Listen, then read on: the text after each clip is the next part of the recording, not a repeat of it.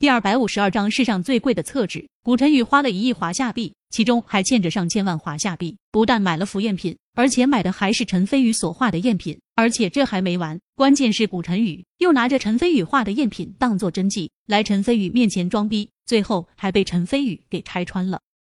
这种超级大乌龙，要不是亲眼所见，谁会相信这种事情？古晨宇脸上火辣辣的，内心涌上一种耻辱之感。尤其是一想起一亿华夏币打了水漂，心里就忍不住在吐血。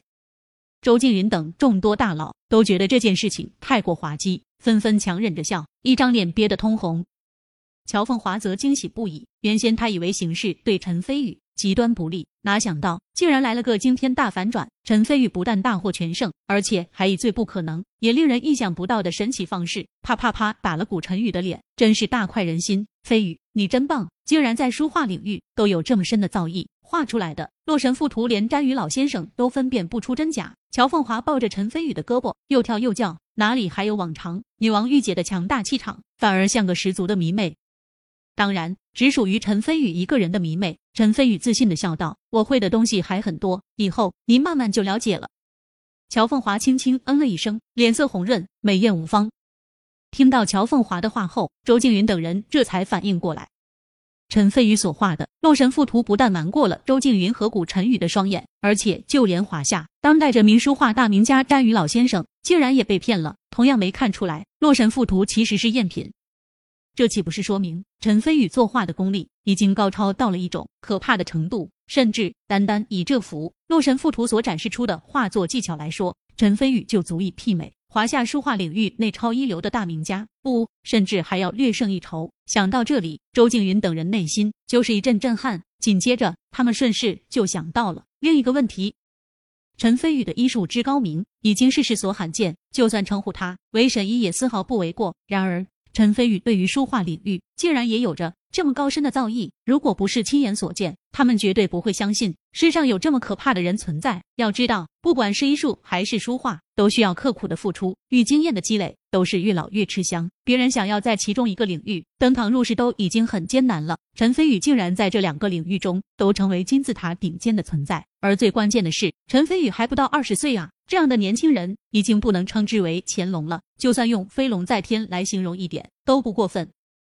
陈飞宇年纪轻轻就有了如此耀眼，甚至可以说是碾压他人的本事，此子以后成就绝对不可限量。该死的，我先前竟然因为一幅赝品《洛神赋图》，差点和陈飞宇闹掰。古晨宇真是该死。周静云想到这里，又狠狠瞪了古晨宇一眼。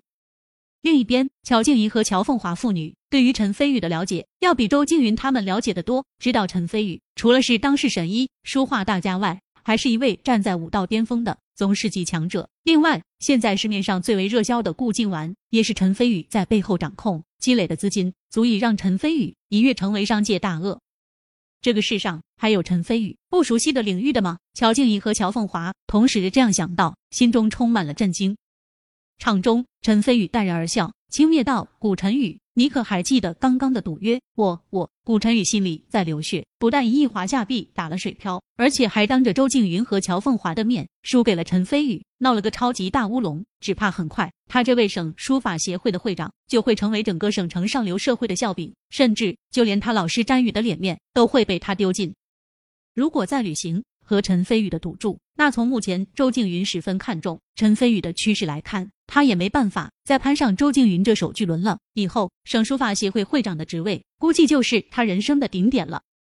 他妈的，要是早知道《洛神赋图》是陈飞宇画的，打死老子也不跟陈飞宇打赌。完了，现在一切都完了。想到这里，古晨宇心中充满了悔恨，脸上一阵青一阵白，连忙向周静云投去求救的目光，希望周静云能帮自己说几句话。然而，周静云却故意把脸扭了过去，来了个视而不见。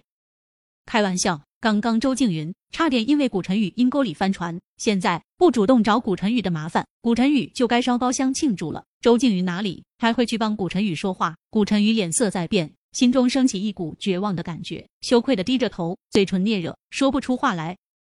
突然，陈飞宇轻蔑一笑，随即神色凛冽，眼神睥睨。道：“我与你往日无怨，近日无仇。然而从刚见面开始，你就在一直针对我。泥菩萨上有三分火气呢。莫非你以为我陈飞宇是任人欺负的不成？”周围众人都暗暗点头。事情的起因，他们都看在眼里。的确如陈飞宇所说，一开始的时候是古晨宇各种讽刺陈飞宇，找陈飞宇的麻烦。现在古晨宇输给陈飞宇，也算是咎由自取。古晨宇心中更加羞惭，脸色更加难看，低着头陪笑道：“陈陈大夫，打赌的事情本来就是酒桌上的玩笑之言，希望陈大夫大人有大量，不要放在心上。”此言一出，周围众人纷纷心中鄙夷。刚刚古晨宇。以为胜券在握的时候，看他的架势，巴不得把陈飞宇赶出省城呢。现在输了赌约，就改口说是开玩笑，这种出尔反尔的小人行径，实在是不够男人。其实你履不履行赌约，对我来说根本不重要，因为你在我眼中根本不值一提。陈飞宇冷笑，气势凌人。古晨宇心中松了口气，只要不用履行赌约，就算被陈飞宇用言语讽刺几句，那也没什么大不了的。大丈夫能屈能伸，只要我能搭上周静云这艘商界巨轮，就绝对有把握能在长宁省商界如鱼得水，甚至是飞黄腾达。到时候我一定要报今日之仇，让陈飞宇跪下给我道歉。古晨宇心中刚冷笑了两声，突然只听陈飞宇神色睥睨，继续道：“但是我陈飞宇的赌注，从来没人能够赖掉。从此刻开始，只要听到陈飞宇三字，你当主动退避三舍，否则后果自负。”说罢。陈飞宇一挥衣袖，坐回了餐桌，似乎懒得再看古晨宇扮演。古晨宇脸色大变，还想挽救一下，急忙道：“陈大夫，别！”突然，周静云主动向前一步，挡在了他的身前，沉声说道：“古晨宇，愿赌服输。你既然输给了小陈大夫，我希望你能履行赌约，主动离开汇凤楼。否则，要是让我主动请你离开的话，怕是以后会连累你老师詹宇老先生颜面无光。”周会长，古晨宇嘴角满是苦涩。他知道自己目前已经成了众矢之的，就算强行留下来，也只是自取其辱，只能灰溜溜的离开，连那幅一亿华夏币买来的《洛神赋图》都给落了下来。等周静云等人重新围着餐桌坐下去后，周静云恶笑道：“好了，现在惹事的人终于离开了，大家也能尽情为小陈大夫庆祝了。不过话说回来，古晨宇也算是少有的蛮有才华的年轻人，可惜心胸有些狭隘了，可惜可惜。”陈飞宇淡然一笑，举杯饮酒。很快，酒桌上的气氛再度热烈起来，似乎古晨宇故意找麻烦这件事情从来没发生过一样。乔凤华几杯清酒下肚，脸上红扑扑的，端的是艳光照人。他坐在陈飞宇的身边，心里美滋滋的。突然想起一个问题，好奇的问道：“对了，飞宇，我现在还是没想明白，为什么你连看都不看一眼《洛神赋图》，就那么笃定古晨宇拿的《洛神赋图》是赝品？万一他真的找到真迹呢？”此言一出，周静云、乔静怡等人纷纷看向陈飞宇，同样露出疑惑之色。那是绝对不可能的。